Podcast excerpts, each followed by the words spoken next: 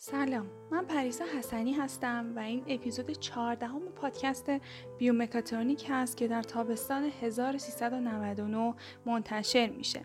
پادکست بیومکاترونیک توسط دانشجویان مهندسی برق دانشگاه صنعتی خواجه نصیرالدین توسی تهیه میشه و در هر اپیزود یک موضوع در زمینه فناوری هوشمند سلامت طرح و بررسی میشه.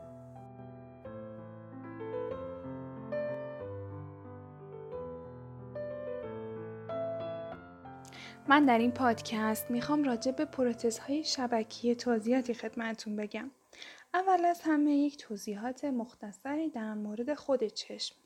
شبکی داخلی ترین لایه چشمه و شامل سلول های گیرنده نور و سلول های عصبی میشه و همچنین این لایه بسیار نازک 75 درصد مساحت کره چشم رو میپوشونه. شبکیه لایه حساس به نور رو تشکیل میده و با تبدیل جریان الکترومغناطیسی نور به پیام عصبی و همچنین انتقال اون از طریق عصب بینایی به مغز توانایی دیدن رو به فرد میده.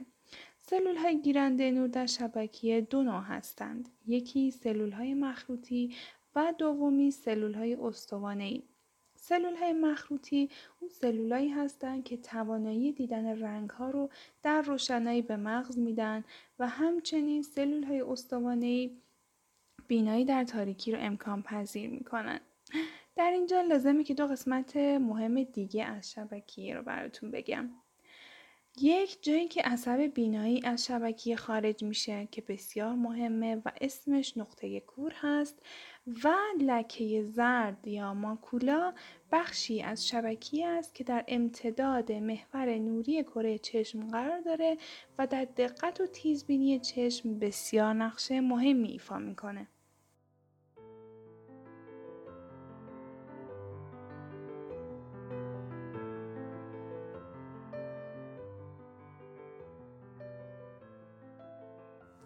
بیماری های شبکیه علل متفاوتی داره. یک فوق تخصص شبکیه و استاد دانشگاه علوم پزشکی تهران درباره بیماری های شبکیه چشم میگن که متاسفانه بیماری های شبکیه می‌تونه افراد رو از بد و تولد تا سالمندی گرفتار بکنه. مثلا بیماری شبکوری که اغلب به صورت مادرزادی بروز پیدا می‌کنه. در سین کودکی و نوجوانی هم ضربایی که به چشم اصابت می‌کنن بیشترین عامل بروز اختلالات شبکیه چشم هستند و همچنین در سنین میانسالی و همزمان با شیوع دیابت عوارض چشمی ناشی از اون هم در افراد افزایش پیدا می‌کنه. هرچه زمان ابتلا به بیماری دیابت طولانی تر باشه احتمال ابتلای فرد به عوارض چشمی اون هم بسیار افزایش پیدا می‌کنه. در دوران سالمندی هم ناراحتی چشمی شبکی از جمله بیماری های ناحیه ماکولای چشم متاسفانه بسیار شایع هستند. عدم رسیدگی به این بیماری ها رفته رفته قدرت بینایی رو از فرد سالمند می‌گیره و اون رو خانه نشین می‌کنه. تشخیص بههنگام برای درمان این بیماری بسیار ضروریه.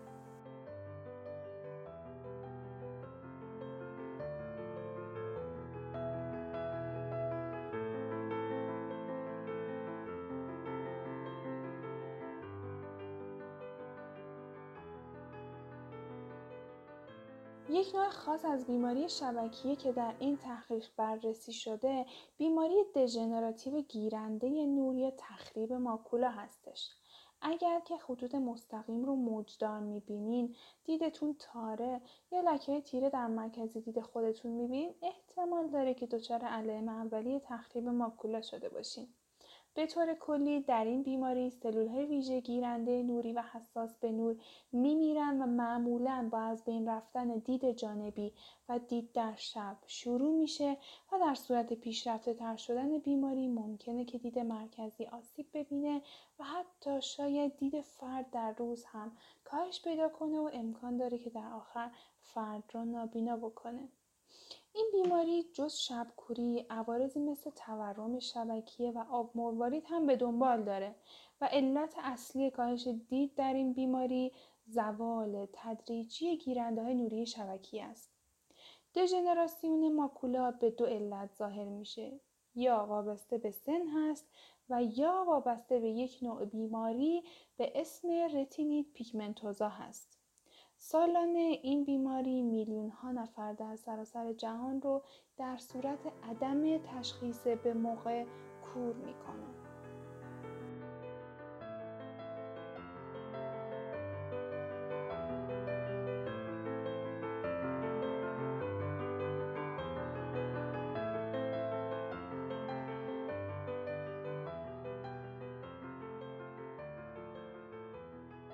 همونطور که گفتیم یکی از عوامل ایجاد این بیماری بالا رفتن سن هست.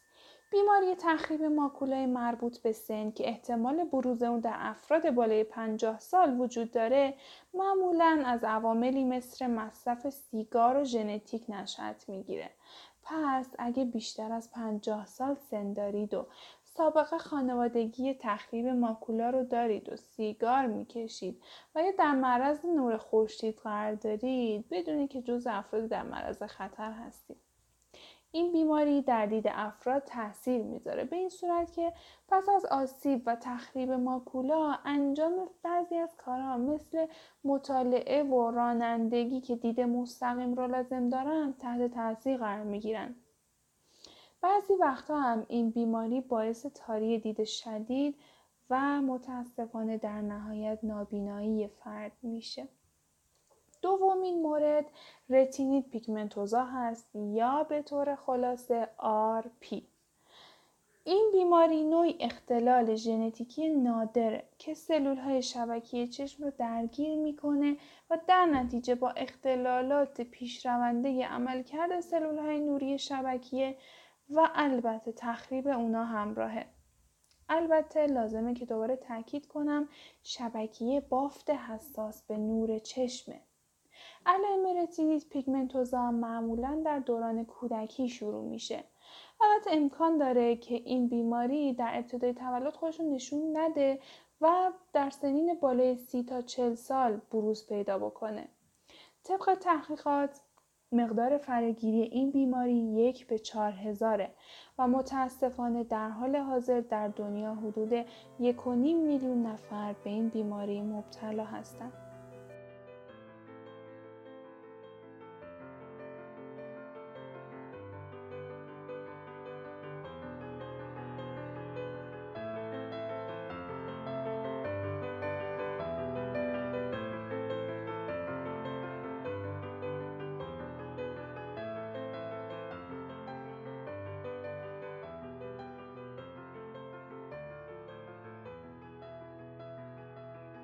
خب اصلا چه چیزی باعث این بیماری RP میشه؟ RP معمولا یک اختلال ارثی به شمار میره که از تغییرات در هر یک از ژنها حاصل میشه. این ژنها دستورالعملهایی رو برای ساخت پروتئین هایی که در سلول های داخل شبکیه مورد نیازه به عهده دارند برخی از این تغییرات و یا جهش درون ژنها اونقدر شدیدن که در نتیجه ژن نمی‌تونه پروتئین مورد نیاز رو تولید کنه و عملکرد سلول رو محدود بکنه. عامل اصلی شیوع آرپی در ایران ازدواج فامیلیه. این بیماری در سن جوانی و نوجوانی آغاز میشه و فرزندان ازدواج فامیلی زودتر این بیماری رو بروز میدن. البته لازمه که بگیم قومیت نقشی در شیوع بیماری نداره. در ابتدای ترین مراحل پیشرفت این آرزه چشمی سلول های میلهی درگیر میشن. در نتیجه اون فرد اولا با دید در شب مشکل داره و ممکنه به زمان بیشتری برای عادت کردن به تاریکی نیاز داشته باشه. یا اینکه مثلا فرد مبتلا به رتینیت پیگمنتوزا موقع قدم زدن از محیطی روشن در زیر نور خورشید و مثلا اگه بره به تئاتر که محیط تاریکی داره متوجه مشکل خودش میشه. شاید به خاطر این مشکل دیگه نتونه در تاریکی شب رانندگی بکنه یا حتی موقع رد شدن از جایی ممکنه که دائما پاش روی وسایل بره. در مراحل نهایی این بیماری سلول های مخروطی درگیر میشن و فرد در تشخیص رنگ ها مشکل پیدا می‌کنه. حتی شاید دیگه نتونه کارهای با جزئیات زیاد رو انجام بده یا حتی مطالعه بکنه. البته همیشه پیشرفت بیماری رتین پیگمنتوزا با این نتایج همراه نیست و در بعضی از موارد نادر ممکنه در اولین مرحله سلولهای مخروطی چشم از بین برن.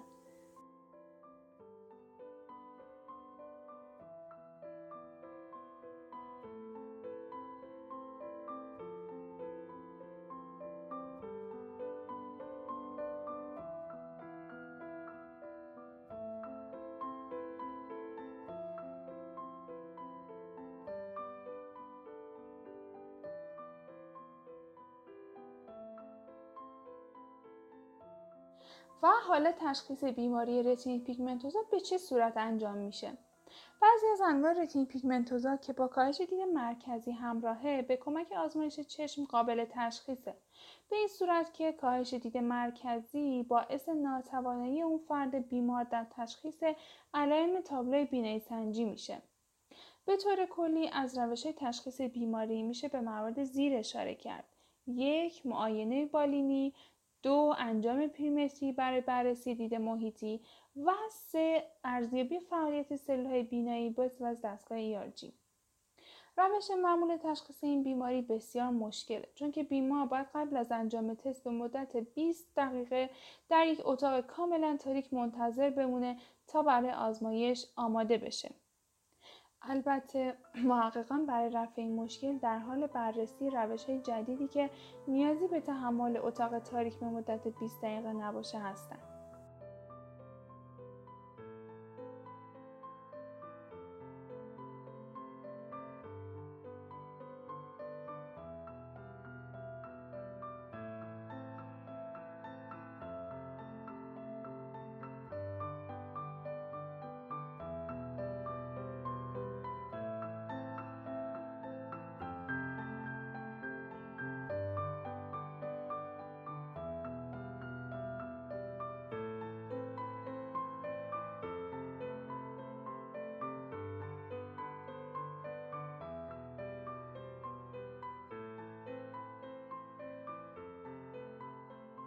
و حالا در جریان تخریب ماکولا اصلا چه اتفاقاتی میافته؟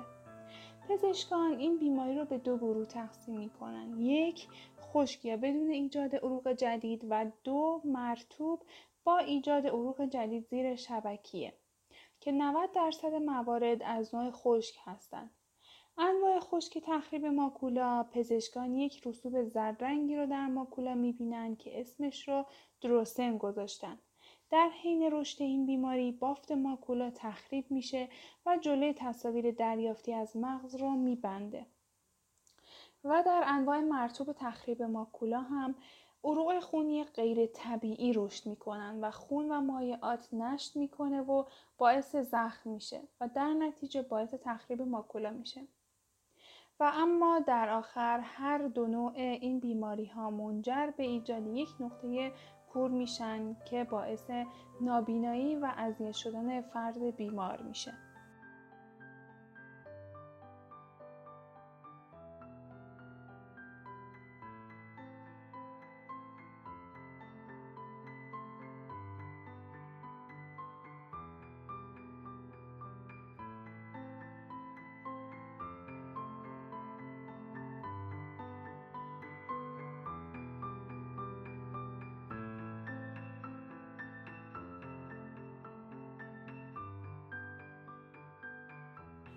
می‌خوام در مورد درمان رتین پیگمنتوزا کمی باهاتون صحبت کنم. می‌دونیم که رتین پیگمنتوزا معمولا به صورت آروم آروم پیشرفت می‌کنه و متاسفانه درمان قطعی برای این بیماری وجود نداره. البته با استفاده از کلاهای لبهدار و عینک آفتابی در روز و همچنین استفاده از مواد آنتی اکسیدانی مثل ویتامین آ که البته تحت نظر پزشک باید مصرف بشه در این بیماران مفید گزارش شده و همچنین مراجعه به یک متخصص شبکیه و معاینه های منظم چشم پزشکی باعث تشخیص زودرس این بیماری میشه که تا حد زیادی روند پیشرفت این بیماری رو کنتر می‌کنه. در حال حاضر روی درمانهای آینده نگر مثل سلولهای بنیادی، استفاده از مکملها، استفاده از داروها و غیره کار میشه و اما یکی از جدیدترین روش هایی که در سالهای اخیر متداول شده استفاده از شبکه مصنوعیه. این پروتز های بینایی که توسط چندین شرکت در سراسر دنیا عرضه میشن به عنوان پل ارتباطی بین چشم و مغز عمل می‌کنن. این عمل جراحی باعث میشه تا فرد بخشی از بینایی از دست رفته خودش رو مجددا به دست بیاره.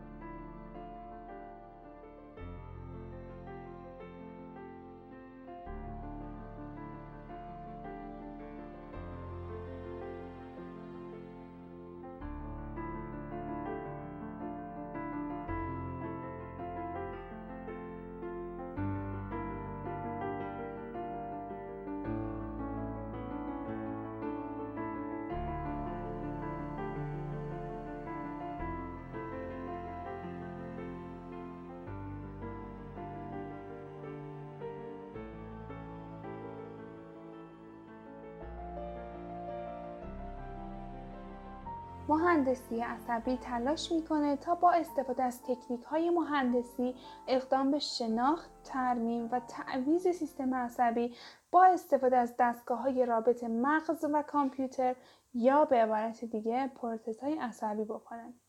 پروتز های بینایی بخش مهمی از مطالعات فناوری عصبی رو تشکیل میدن. این گروه از ها برای زندگی روزمره بسیاری از افراد نابینا نقش حیاتی دارند.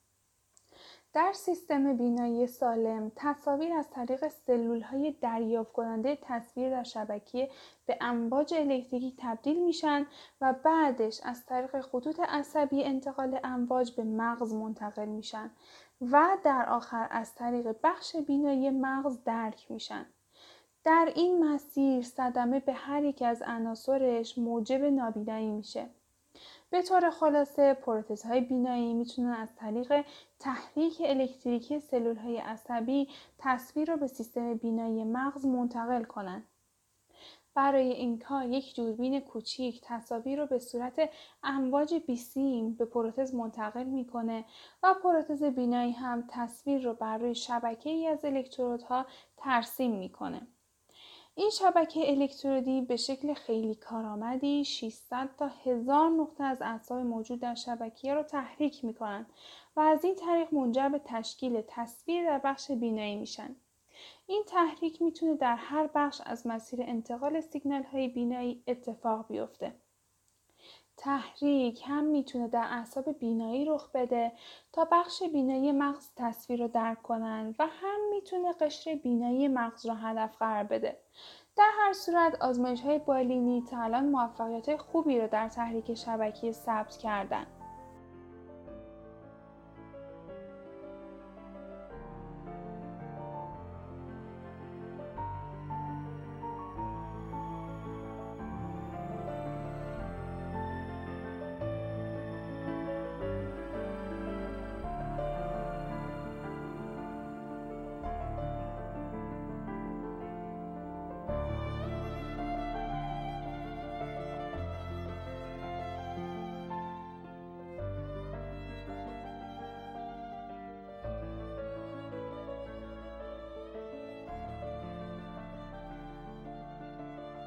دانشمندان دانشگاه استنفورد در حال کار برای های شبکی هستند که می‌تونن به عنوان پانل های کوچیک برای تبدیل سیگنال های نور به پیام های عصبی مورد استفاده قرار بگیرن. این سیستم از یک دوربین ریز پردازنده microprocessor که مجهز به یک جفت عینک محافظ هست و همچنین یک تراشه کوچیک سلول خورشیدی یا photovoltaic تشکیل شده که زیر شبکیه کار گذاشته میشه. خروجی از دوربین بر روی یک صفحه نمایش LCD کوچیک واقع در سطح داخل عینک محافظ نمایش داده میشه. این صفحه نمایش خاص از خودش پازه از نور لیزر مادون قرمز ساطع می‌کنه که مطابق با تصاویر نمایش داده شده است. فوتودیودهای روی تراشه پالس ها رو ثبت می‌کنن و به نوبه خودشون موجب تحریک نورون های شبکیه میشن. از نظر تئوری این تحریک نورون ها باید باعث ایجاد تصاویر در مغز بشن. همون اتفاقی که به طور معمول در تحریک نورون ها توسط نور مرئی رخ میده. طبق گفته یک دانشیار گروه چشم پزشکی این دانشگاه این وسیله همانند پانل خورشیدی عمل می‌کنه. به طوری که نور را به جریان الکتریکی تبدیل می‌کنه و به جای اون که جریان الکتریکی رو مثلا به یخچال منتقل کنه اون رو به شبکه چشم شما هدایت می‌کنه.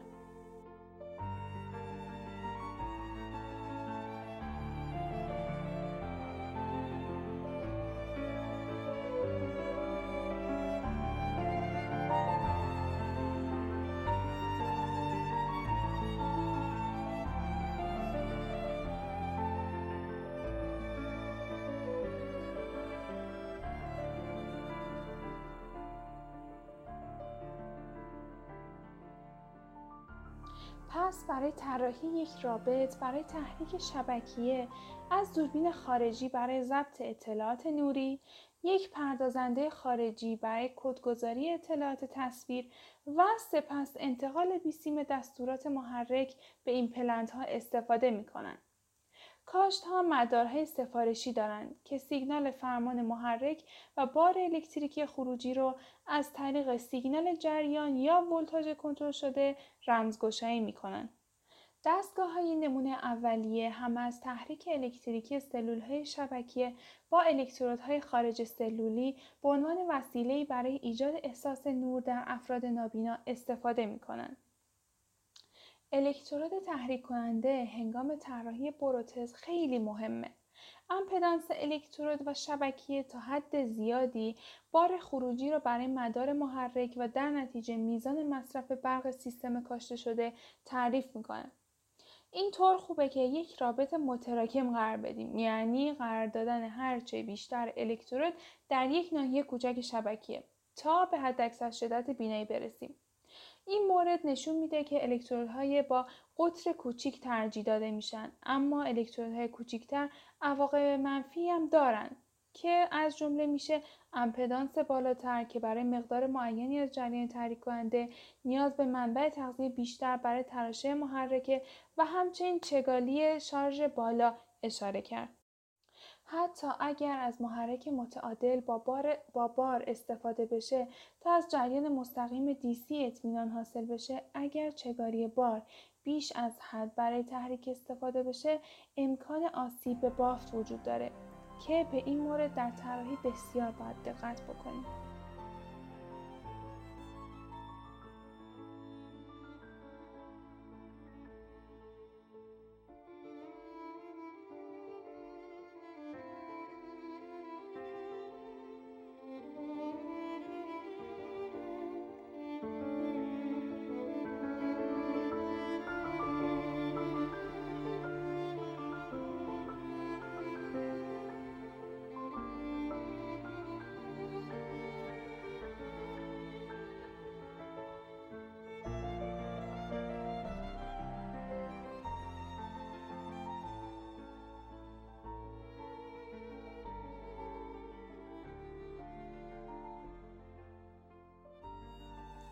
مدتی پیش یک شبکه مصنوعی با تقلید از چشم انسان ساخته شد و 20 بیمار داوطلب برای استفاده از این شبکه مصنوعی ثبت نام کردند. تا با یک روش کم تهاجمی این شبکه در چشم بیماران مورد استفاده قرار بگیره. دو نفر از این بیماران تحت عمل جراحی قرار گرفتند که این کار در بیمارستان چشم پزشکی دانشگاه لوون بلژیک انجام شد. پس از کاشت این شبکیه در چشم این دو بیمار نتایج نشون داد که هر دو بیمار جلوه تصویر رو مشاهده می‌کنند نتایج کاشت این دستگاه حیرت انگیز بود. زیرا بیماری که پنج سال در تاریکی مطلق به سر می برد بعد از استفاده از این شبکه مصنوعی می‌تونست ببینه. تا به الان چند دانشمند در ایتالیا موفق به انجام آزمایش های پیشبالینی شدن در مورد یک پروتز شبکیه که می‌تونه در مورد افرادی که از بعضی از بیماری شبکه رنج می‌برن مورد استفاده قرار بگیره. پژوهش ها در انستیتوی فناوری ایتالیایی منجر به ایجاد انقلاب در ساخت یک پروتز شبکه مصنوعی شده. این پروتز برای خونسا کردن اثرات بیماری های مثل رسینی پیگمنتوزا تخریب ماکولا که مرتبط با سنه ساخته شده. این پژوهش هم در مجله نیچر نانو تکنولوژی منتشر شده. این شبکه مصنوعی نسل دوم به عنوان نوعی فناوری زیست تقلیل شناخته میشه که وضوح مکانی بالایی داره و از یک ماده مایع تشکیل شده که در اون نانوذرات پلیمری که اندازه اونها 350 نانومتره یعنی حدود یک صدم قطر مو به حالت معلق در میان و جایگزین گیرنده های نوری آسیب دیده میشن. اصطلاح وضوح مکانی به دقت اندازهگیری با توجه به فضا یا ابعاد واقعی که نشان دهنده پیکسل تصویر هستند اشاره داره. نتایج تجربی نشون میده که تحریک نور طبیعی نانوذرات در واقع باعث فعال شدن نورون های شبکیه میشه که هنوز نابود نشدن و در نتیجه عملکرد گیرنده های نوری رو در بخش سالم تقلید می‌کنه.